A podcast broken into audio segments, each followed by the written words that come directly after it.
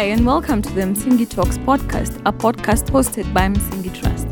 This podcast ventures deeper into issues of faith, advocacy, activism, and makes connections between these worlds. Psalms eighty-nine fourteen states that justice and righteousness are the foundation of God's throne, and here we unpack how the church, as the body of Christ and institution, can faithfully embody justice and righteousness in both word and deed. Karibuni and let's do justice.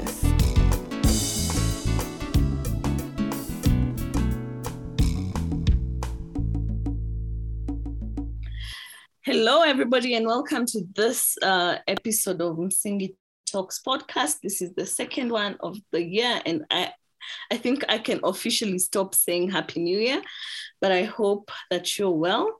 Msingi Talks podcast is a podcast hosted by Msingi Trust, and we hope to have conversations that make connections between faith, justice, activism, and advocacy. If this podcast has inspired you, please pass it on to someone else and uh, yeah, and share the good news and the goodness.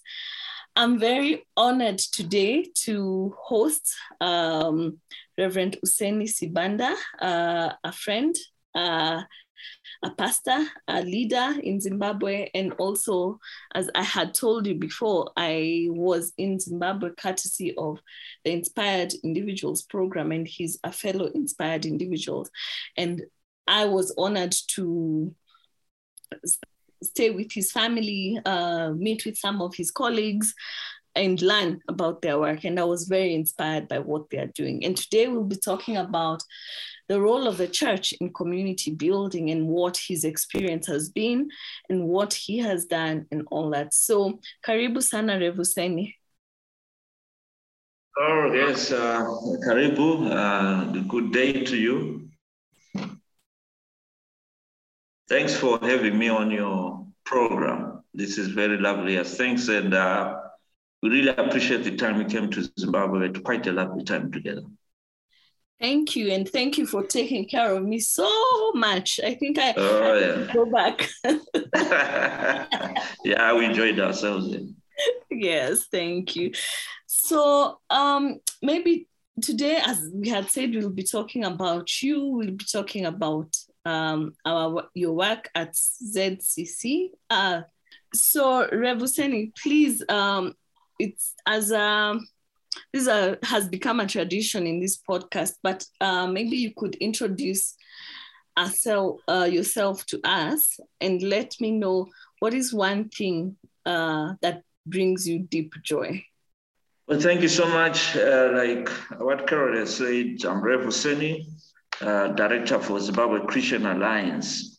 We are a network of church leaders, churches, and Christians who are like-minded and concerned about issues of social justice and peace building, um, how the church can be salt and light um, in a context where, you know, people can have exercise their rights, their God-given rights, and be part of building transformative communities. So that's who we are, and that's my passion is on justice. Um, is just to see, you know, people being treated fairly, people being able to exercise their God-given rights, uh, and in situations and contexts where they can't, is assisting them to be able to do that. So that's really my big passion. And um, one of the things that I've grown up with is then how do I become an activist in a Christian sense, or a Christian activist, if you want to use that word. And mm. that's that's really my passion, yeah. All right, so what brings you joy? What really brings me joy now is seeing people being able to fulfill their destiny, you know, and that's for me as well. When I'm able to do what I feel God has called me to do, and I'm able to spend my time, hours on that, I'm I'm so joyful. And of course, having time with my family, that's that's that's another important aspect, yeah. All right, thank you. Um, thank you for introducing us to you. Um, what brings you sorrow? I think for me, the biggest regrets that I also, things that bring me sorrow is when um, when justice is denied, when there's no fairness, um, you know, when evil triumphs. I really feel sad about that. And uh, that's the context in which most of our African people live in, mm. where there's no justice for them, mm-hmm. and where they have no freedom to exercise creativity or choices. Mm. So it's, it's, it's something we can fight for. Mm. Yeah. Thank you. And I think that's why this space, uh, Z C A's work, Msingi's work, uh, and uh, all institutions that we are networked with who are working very hard in fighting for justice, because I think we share in that sorrow, but then it's a sorrow that leads us to work. So maybe you can, I, I, I kept telling you that I feel very envious of the work that uh, Z C A is doing. You know, Chris, is there a righteous envy because of the of the amount of the work, of the way I saw the church in Zimbabwe with Z D D and Z C A just really come together and be intentionally involved in uh, in politics, in peace building, in justice. We'll get to that, but I would like to maybe hear a little bit about your journey. Um, why not everyone is passionate about justice? Not everyone is passionate about um, about the church being involved in so. injustice. You would you would be running an alliance that is not transformative with uh, with peace and justice. But why is justice important to you, and what is the journey that has brought you here? Well, for me, I you know I I I have um, I grew up Catholic, so we there's a lot of social teaching that we grew up exposed to. Um, and I also grew up in a context of just post-independent Zimbabwe. So I wouldn't say I, I really experienced, I, I experienced the structural injustice that was there, you know, left by um, the minority white community. So I, I couldn't access some of the things that I needed to access just on the basis of being a Black person. Um, and so that meant that Uh, the kind of schools initially that I went to, uh, I, you know, it just were disadvantaged in terms of resources, in terms of materials. So you could see that.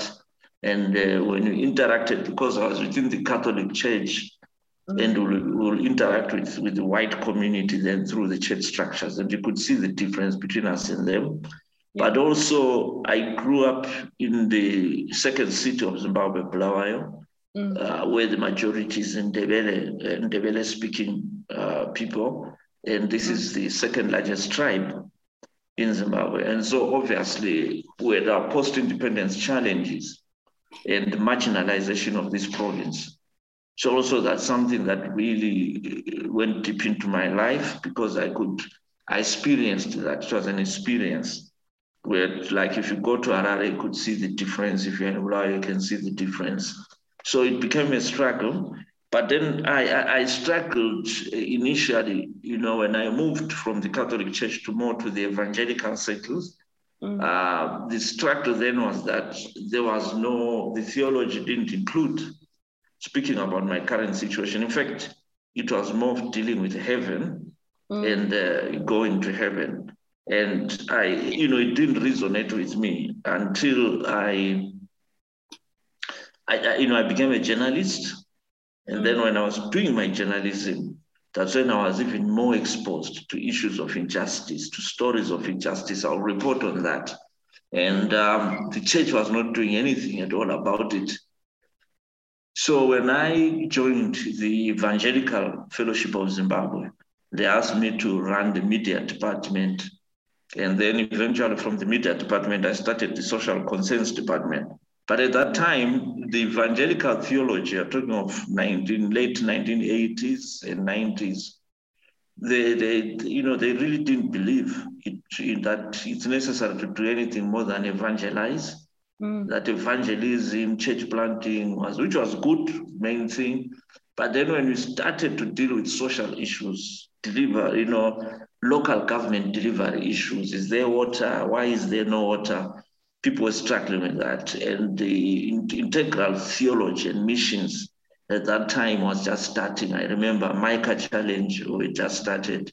Yeah. So all those things shaped how I think and how I thought about interaction. The ordinary pastor's default mode would just be to deal with their own local congregation issues, visit the sick, you know, and uh, in a hospital, pray for them, and that's it. But uh, dealing with why hospitals could not provide the services that poor people need, we're not thinking about that. So it's just more going to, during the visiting hours, pray for someone and you leave. But that person is in a dilapidated hospital, there are no drugs, there is no medicine. Uh, that in it, your default setting is, you don't worry about that. But then for me, the default setting became, let, let me worry about that. So mm. eventually I went overseas, came back. Now overseas, I went to an important college that really changed my life, I would say, to a big time. It was called Oxford Centre for Mission Studies. Mm. And uh, that's where I was exposed to missions and transformation. But missions now was no longer just being defined as a geographical place where I have to go and do missions. But we began to look at spaces where we can do missions. Mm. And so media became a space for missions. Oh. Uh, economics became a space for missions. Uh, you know, governance, politics, space for missions. Where would the kingdom of God come and manifest? How do we, when we say, thy kingdom come, can we say thy kingdom come in politics? Mm. Can we say thy kingdom come in media? And so it began to, it helped me shape my thinking and mm-hmm. changed my mind in terms of thinking that I must travel as a missionary to a remote place in Africa and be preaching to a certain tribe. Mm. But I began to say, okay, where is the world now? In fact, if you think about it right now, uh, during COVID showed us that where is the world? The world is in the, for instance, in the digital space. Mm. So how do we reach out to people with the message of the kingdom in that space? Um, so really, that's my passion. That's what changed me. And I, a lot of my journalism experience and practice and uh, way of doing things helped me to easily adapt more than other pastors would.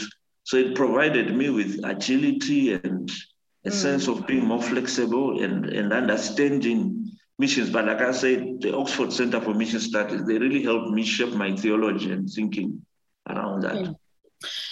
Um, and this really gels in, thank you for that history, because it gels in into the conversation that we are having today. Is we are really trying to see, to explore the how churches can build alliances and how churches can be involved in community building. But so how does an, a local normal pastor who has no experiences of going to Oxford, going to uh, a school somewhere, how do they, and for them, they really are doing their best when they go to hospitals every, every day from one to two p.m. to pray for the sick. But then to make the transition, the transition to fighting for justice for that sick patient, how do pastors make that transition? What have you seen has worked to help pastors make that transition?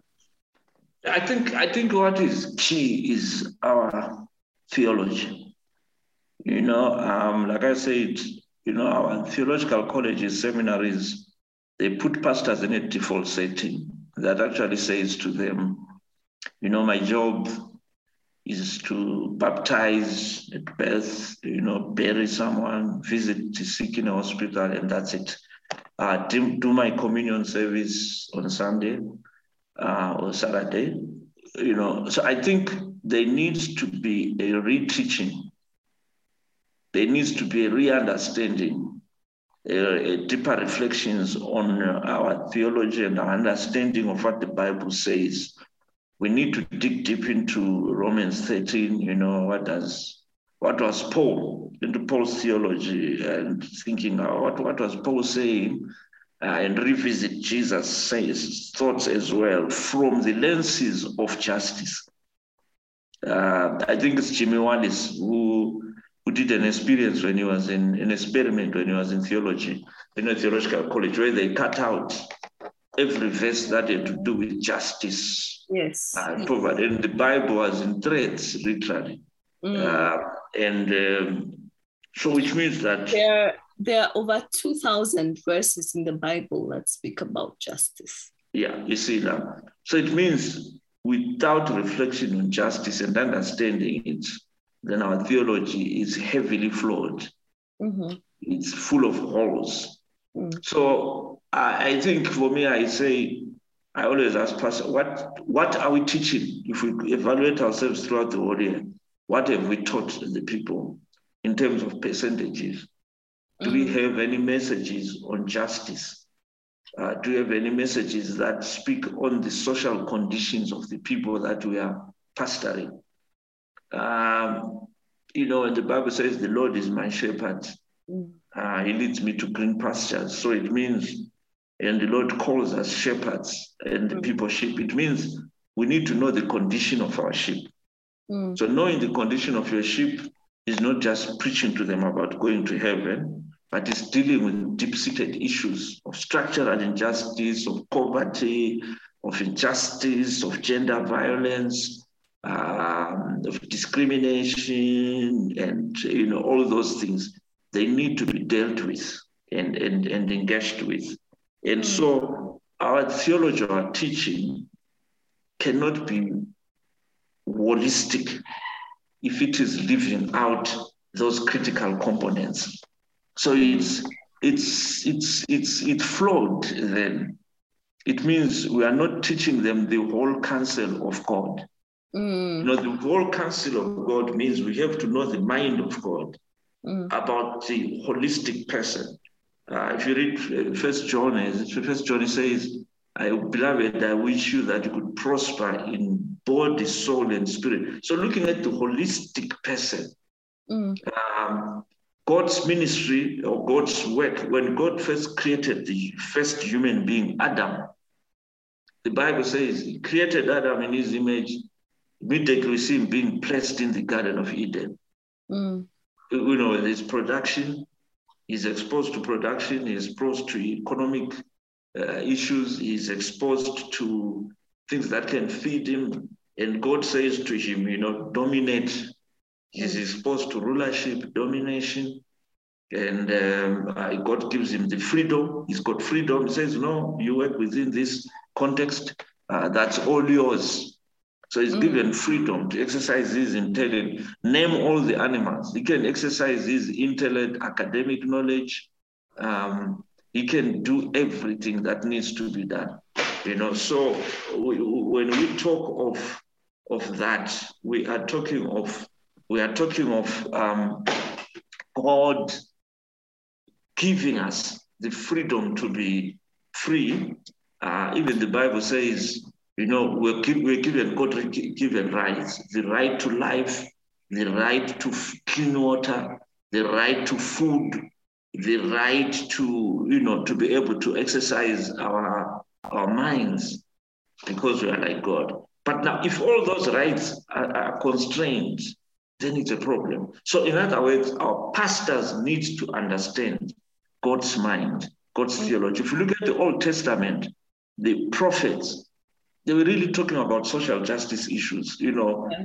Take care of the widow, the orphans, and God, even God saying, if you op- take care of the foreigner, God saying, if you violate the rights of these people, I personally yeah. will come down to protect them. So you can see that God's heart and God's concern. Mm.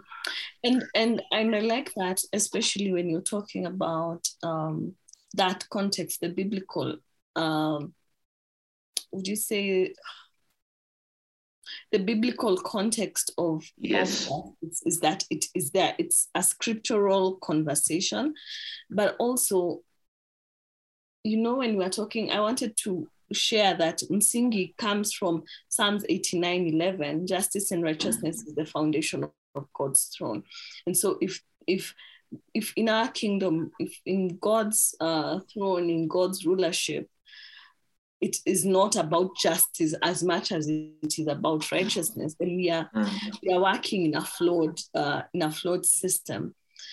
And it is important uh, also to mention uh, theological education. But what about the pastors, the local pastors you and I work with, who have not had a chance to have uh, theological education? What do we do with them? Or how do we? I think there's, thanks for that, yes. I think there's a place for theological college and education and all that. But um, most of the pastors we work with have had practical experiences of injustice, practical experiences of structural disadvantage uh, that comes to the people that they are pastoring. Uh, they first-hand experience of poverty and people suffering because of misgovernance and so forth. So I think what has been there is for them to join that to their understanding of God. Yes. Say, how do I bring this context mm-hmm. to my own understanding of who God is and how what God expects me to do? How do I work out my faith and help other people to work out their faith mm-hmm. in a context of authoritarianism, dictatorship, poverty, injustice, uh, abuses, sexual abuse, gender abuse? How do I help my people to think about how to work out our faith in this context? And I think, in a way, they've got a practical theology. They're practicing it yes. within that context. So I think for me, it has been training them, helping them to understand, you know, what God, how they can work out their faith.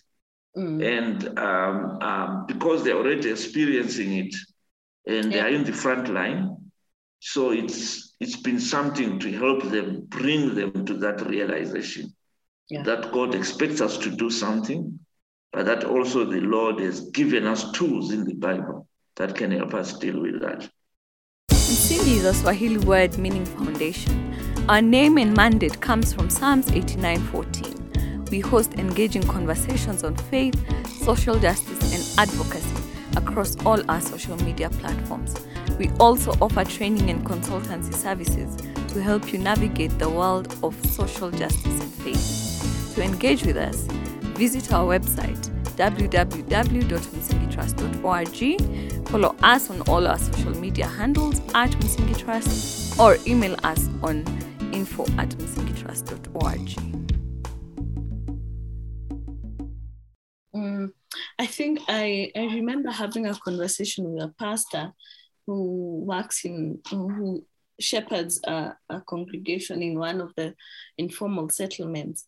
And I asked him, uh, why, why is it that you're not uh, involved? Uh, like when, when, when there's a young man who's killed extrajudicially, why is it that you're not involved? And he said uh, to me something that really gave me pause. He said, Carol, if I start defending that man, they will come for me because I live in that neighborhood.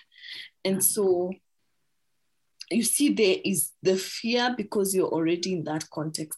But also I realized that there's no network, there's no social support for a pastor who yeah. knows that what is going on is bad, but then he's scared because this is home for him. This is day-to-day lives, yeah. So, yeah. so that those are the kind of conversations that yeah. fuel me to do more and to do better. Yes, Carol, I think you bring me to this important point. The reason why we formed Christian Alliance was exactly for that.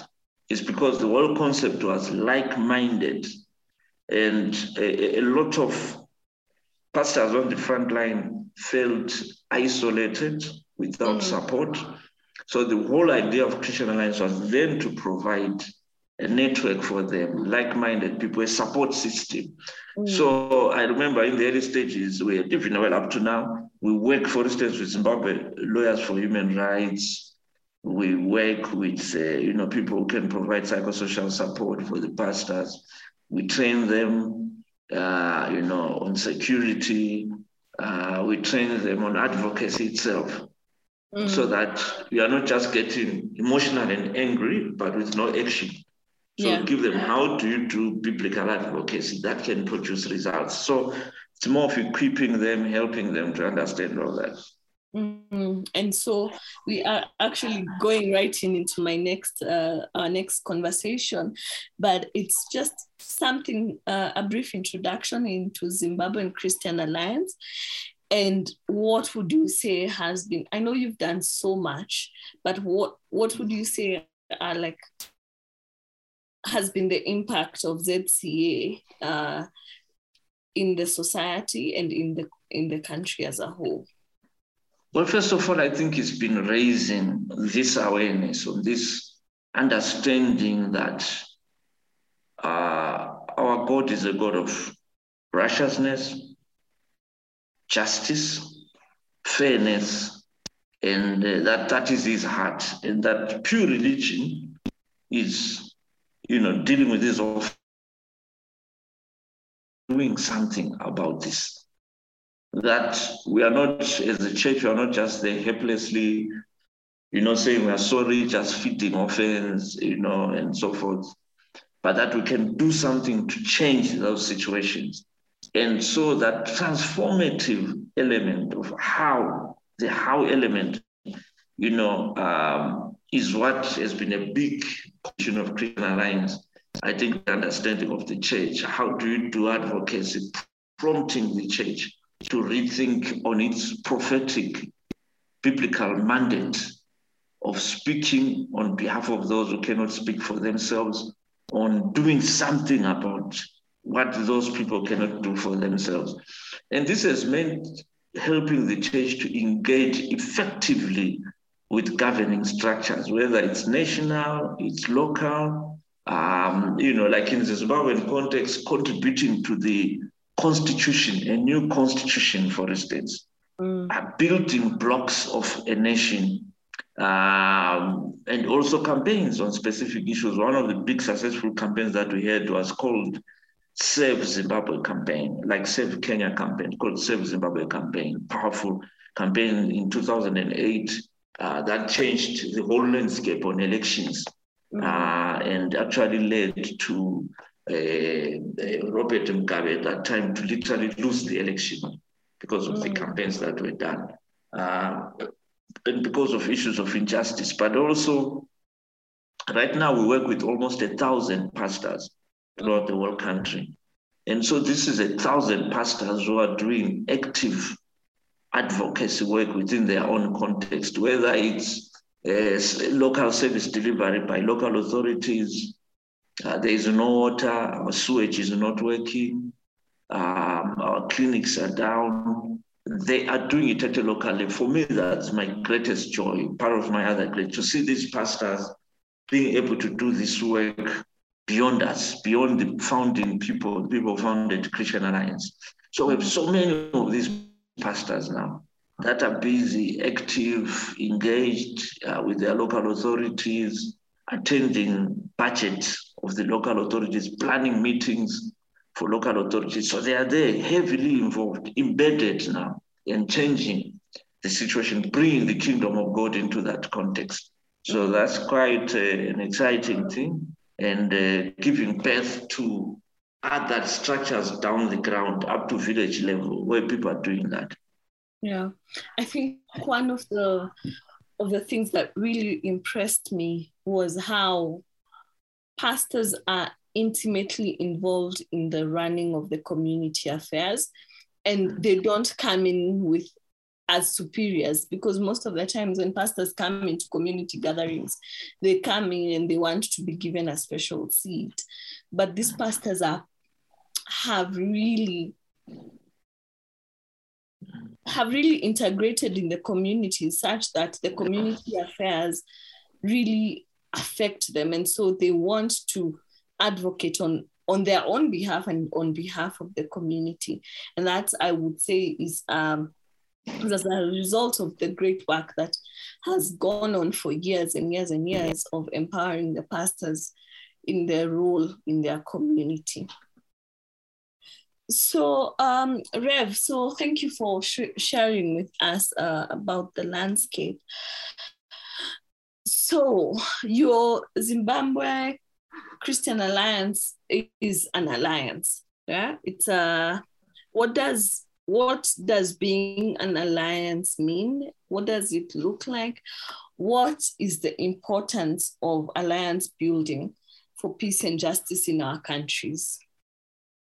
Yes, um, alliances are important. Uh, you know, forming ourselves as Christian Alliance was very important because it meant bringing together like-minded Christians, institutions, individuals, uh, bringing together our resources so that we can be able to collaborate and have bigger impact. But also it meant that we could share those resources. It meant that uh, no one is left feeling, I'm alone, I'm fighting like a lone ranger. But we we had um, we have other people who are covering your back. We have other people who are working with you. But also being an alliance meant that we could pull to easily pull together resources, unlike individuals. So we could, you know, get partners to support the work and therefore benefit everyone. We could also get, you know, individuals to bring in their strength and share it and actually amplify what they were doing. So, uh, and for us, because of our faith-based approach as well, it meant also having times of reflection mm. where we could have some biblical reflection together and be able to think through what God would want us to do in this particular time and season. So that's about it, about being an alliance. Mm. And so, um, and so there's the gift in numbers, there's the gift in encouragement, there's the gift in uh, multiplying efforts. So why aren't we doing alliances in, in Africa, Rev, and in the world? Yes, well, we, we, one of the thinking that we have now really has been to say, can we bring this idea that we have across to other people as well? That could we, you know, bring this concept of alliance in other African contexts and countries. And so we're really actively thinking through that. This has been a very good model, which I think can be then uh, passed on to other people. Yeah. Okay. Yes. Okay, thanks. So thank you. And so um, as we almost winding up, I would like to, for you to speak into the real dangers of the church being involved in work of justice. What are, there's political interference, there's the danger of, um, of kidnappings, there's the danger of being seen as being too political or too radical. What have you experienced as Z C A um, in the work that you're doing that has been a direct threat to your work and to yourself? Well, thank you so much. Um, it's because, because of the nature of dealing with structural injustice and systems. Um, what happens is that once you start doing that, you're actually confronting these systems. You know, in the book of Colossians, Paul says that we do not fight against flesh and blood, uh, but against systems, rulers of darkness, uh, you know, um, uh, you know, in high places um, that exalt themselves above the word of God. So what happens is that when you confront these systems, you are likely first. The church itself in general would think that we are not doing something outside the Bible because some people don't believe we should be involved. So you have a, a fight with the religious, within the religious circles. We, Christian Alliance, battles for years mm. with the church because people felt, oh, you guys are too political. What you are doing is politics mm. and not church. Until now, I'm, I praise God that now people are beginning to have begin to understand that. So that's the first fight you have from mm. the church itself. Then the second one will be from the political spaces mm. where people want to define who is the church, what should the church be doing, its work, and how and what is the work of the church and how it should do its work. So you see that the world tries to put you in a box. So it's not just that pastors will come out with a default setting, but the world itself, the systems, will try to put you in a box to say, now what you are doing is not of my church. You can't observe elections. That's not church business. Mm. You know, you can't uh, train people in advocacy and uh, be involved in a city council budget. You know, that's no longer church. But people don't understand that if you don't influence the budget mm. and only concentrate on feeding poor people, you are not actually addressing the, the root cause. Mm. So addressing the root cause meets a lot of resistance because of the understanding of who the church is and what our mission should be. So that is one, that, I mean, that's the second one. Then the last one is also there's personal risk, personal security risk. Mm. You know, some of these people, if they see that, you, I can give you hundreds of stories mm. of pastors on the front line who get framed on sexual issues, or some get killed. So literally it becomes an endanger to yourself and your family because the system or people who people who, who feel that the church should be do, shouldn't, shouldn't do what you are doing might see you as a political force or as a threat and not as a pastor practicing his theology and his understanding, and a pastor pastoring or shepherding a nation, mm. and then you become a, a political threat, and then they deal with you politically. So mm. those are some of the challenges. As a, as a maybe in our closing, despite all of these challenges, why do you choose to do what you do? I think the main thing is our calling. We are all called to different things. Some pastors are called just to look after orphans. Some are called to, you know, just plant churches only, evangelize and just plant churches. You know, some are called to worship ministry and so forth. But this is my calling. You know, my calling is really awakening the church to the issues of injustice and justice, and how the church can be salt and light in this aspect, how the church can influence this mountain uh, of governance and politics. So that's why I, that's what I'm called to do, you know, like um, Joseph, uh, when his brother sold him, he found himself in a palace, helping to govern. If Joseph would say, okay, now it's time for drought, bring all your grains here, it's politics. Mm. Uh, Daniel was a prime minister. Mm. He was helping to govern a nation. Mm. So that's uh, so it's different callings that people have uh, that God has called. So this is my passion. This is my calling, and I've graced to do this kind of work. Mm. Thank you. And, uh, thank you so much, uh, Rev Useni, for for the work that you're doing, for the impact that you're doing. Um, I still feel like for for a pastor who does not know where to start, or for a community that does not know where to start, what would your what what would you tell them to do? Well, I think the first thing for me is pray. You really need to pray about God. How do you want us to do this thing? So prayer is very important. It's part of our tools as Christians. Secondly, I think it's to really go into the Bible and look at context that help you to rethink about your role. Um, if you read uh, in the book of Micah, you know, um, chapter six, verse eight, you know, man, what does God require you to do? You know, to practice justice. So if you read through that, you read through the Old Testament prophets, Uh, Jeremiah, Isaiah, you read through Amos, um, you begin to hear the heart of God for justice. But I believe a very important text is Exodus. Mm. You know, when Moses was dealing with Pharaoh and getting people to be liberated, Mm. I think it provides us with a, a good, maybe if I can use that word, liberation theology basis, mm. you know, so that you can begin to understand that God wants you to be free. The Bible yeah. says God heard the cries of the children of Israel. Mm. Uh, he heard their cries. What cries? Cries from oppression. Yeah. They reached God, and God heard about it. And God made a plan. Now, what's important for the ordinary pastor or church leader listening is that God will not come down himself. God is always looking for a man. So Israel, God had to look for a David to do his work. God is looking for someone to do the work.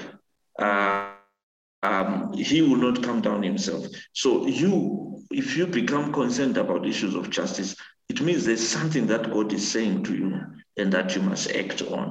Mm. And uh, the other issue that's important, what's important is God is looking for you to do this with him. So this mm. is partnership with God. This mm. is missions.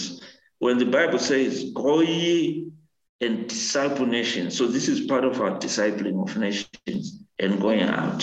So I just pray that God gives you strength, if you are a pastor listening, uh, to be able to do his work, and gives you his heart and plan. And you must then be part of networks. In yeah. Kenya, we've been seeing a trust there. You link up with them. They've got networks already in place. Mm-hmm. If you are in Zimbabwe, we have Christian Alliance, we have other networks, which we want even to set up throughout Africa. That mm-hmm. can help people to begin to think on justice so that we have someone. So become part of a network. Yeah. Uh, of justice, of pastors working on justice. Well, God bless you so much. All right. Thank you, Reverend Useni. Thank you for taking your time, for teaching us. Thank you for the work that you're doing uh, for the lovely people who really made me feel at home in Bulawayo, your family, um, your colleagues. Thank you. And for the continued work that we are going to do. And for all of us, as we end this, let's continue to do justice. Asanteni sana, and see you in the next episode. Thank you. If you've been inspired, challenged, and or enjoyed this conversation and would like to contribute to this and catch up with more of such, remember to follow us on social media at Msingi Trust, share this podcast with your friends and family, and also consider making a donation to support the production of this podcast. Donations can be made through PayPal, msingikenya at gmail dot com, Patreon at msingikenya, or through M-Pesa, plus two five four, seven nine two, one seven six zero three zero. Kwaherini, and thank you for joining us.